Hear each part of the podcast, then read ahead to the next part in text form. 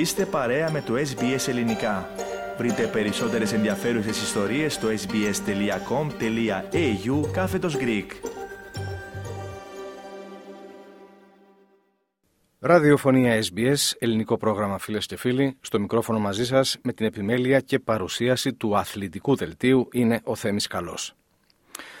ΠΑΟΚ και Πανσεραϊκός προκρίθηκαν στα προημιτελικά του Κυπέλου Ελλάδος έπειτα από τα σημερινά αποτελέσματα, ενώ στα άλλα δύο παιχνίδια που διεξήχθησαν για τη φάση των 16, η συμμετοχή στους 8 θα κριθεί στις επαναληπτικές αναμετρήσεις. Συνοπτικά, τα σημερινά αποτελέσματα είναι Πανσεραϊκός Αστέρας Τρίπολης 1-1, Βόλος ΠΑΟΚ 0-2, ΑΕΚ Άρης 0-0 και Παναθηναϊκός Ολυμπιακός 1-1. Στη Λεωφόρο, Παναθηναϊκός και Ολυμπιακός είχαν από ένα ημίχρονο η κάθε ομάδα και το τελικό 1-1 κρίνεται δίκαιο με βάση την εικόνα που παρουσίασαν και τις λίγες σχετικά ευκαιρίες που είχαν. Ακούμε πώς διαμορφώθηκε το αποτέλεσμα σύμφωνα με το συνδρομητικό κανάλι Κοσμοτέ TV. Και τα τρία από τη δεξιά πλευρά και τα τρία από το πόδι του Καρβάλιο. Σετράρι, καλή είναι η εκτέλεση, μπάλα πέρασε το σούτ από τον Αλεξανδρόπουλο στα δίχτυα. Δεν πανηγυρίζει, σκοράρει κόντρα στην πρώην ομάδα του στο 45 από τη στημένη μπάλα. Ο Αλεξανδρόπουλος με πολύ όμορφο αριστερό γυριστό σούτ κάνει το 1-0. Μαντσίνη εκτελεί, κεφαλιά στα δίχτυα. Ο Ιωαννίδης σκοράρει, ο Παναθηναϊκός ισοφαρίζει στο 65. Είναι το πρώτο του γκολ κόντρα στον Ολυμπιακό συνδυάζει την ημέρα των γενεθλίων του με ένα σημαντικό γκολ για το Φώτιο Ιωαννίδη 1-1 και ως αρχηγός Στη Νέα Φιλαδέλφια ο Άρης έφυγε με το 0-0 απέναντι στην ΑΕΚ και ευελπιστεί ότι στην Θεσσαλονίκη θα μπορέσει να προκριθεί. Στις Σέρες η τοπική ομάδα επί της ουσίας σφράγγισε και τυπικά την πρόκρισή της παρά την ισοπαλία 1-1 που παραχώρησε στον Αστέρα.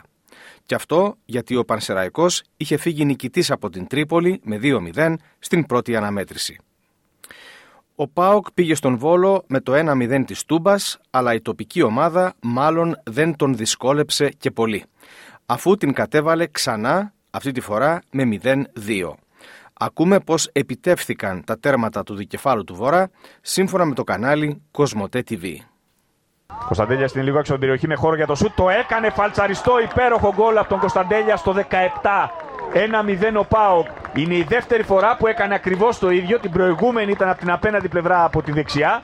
Κουβάλισε την μπάλα, μπήκε μέσα στην ε, περιοχή και έβγαλε μια σέντρα χαμηλή.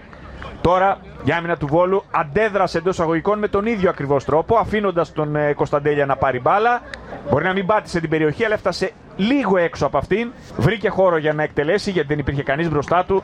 Ήταν μια αριστοτεχνική εκτέλεση από τον ε, Κωνσταντέλια. Ωραία πάσα του Τάισον για τον Ζήφκοβιτς. Κάνει κίνηση μπροστά του. Ο Σάστρε είναι πολύ καλή πάσα. Ο Σάστρε κάνει ένα κοντρόλ. Ένα δεύτερο το γύρισμα. Ο Κωνσταντέλιας πλασάρει. Δεν μπορεί να νικήσει. Και ο Σβάμπ από πίσω θα έρθει για να κάνει το 2-0. Ο σκόρερ του πρώτου και μοναδικού γκολ της αναμέτρησης στην Τούμπα ανάμεσα στις ε, δύο ομάδες. Θα σκοράρει ξανά αμέσως μετά από την αποτυχημένη προσπάθεια του Κωνσταντέλια. Η μπάρα δεν πέρασε τη γραμμή. Έφτασε στον ε, Σβάμπ, ο οποίος κατάφερε να τη στείλει στα δίχτυα. Ο Πάοκ θα κάνει το 2-0. Παραμένουμε στο κύπελο Ελλάδος για να πούμε ότι οι επαναληπτικές αναμετρήσεις για την φάση των 16 είναι οι ακόλουθες. Την ερχόμενη Τετάρτη το πρωί για εμάς, Ατρόμητος Λάρισα. Το πρώτο παιχνίδι είχε λήξει 1-1.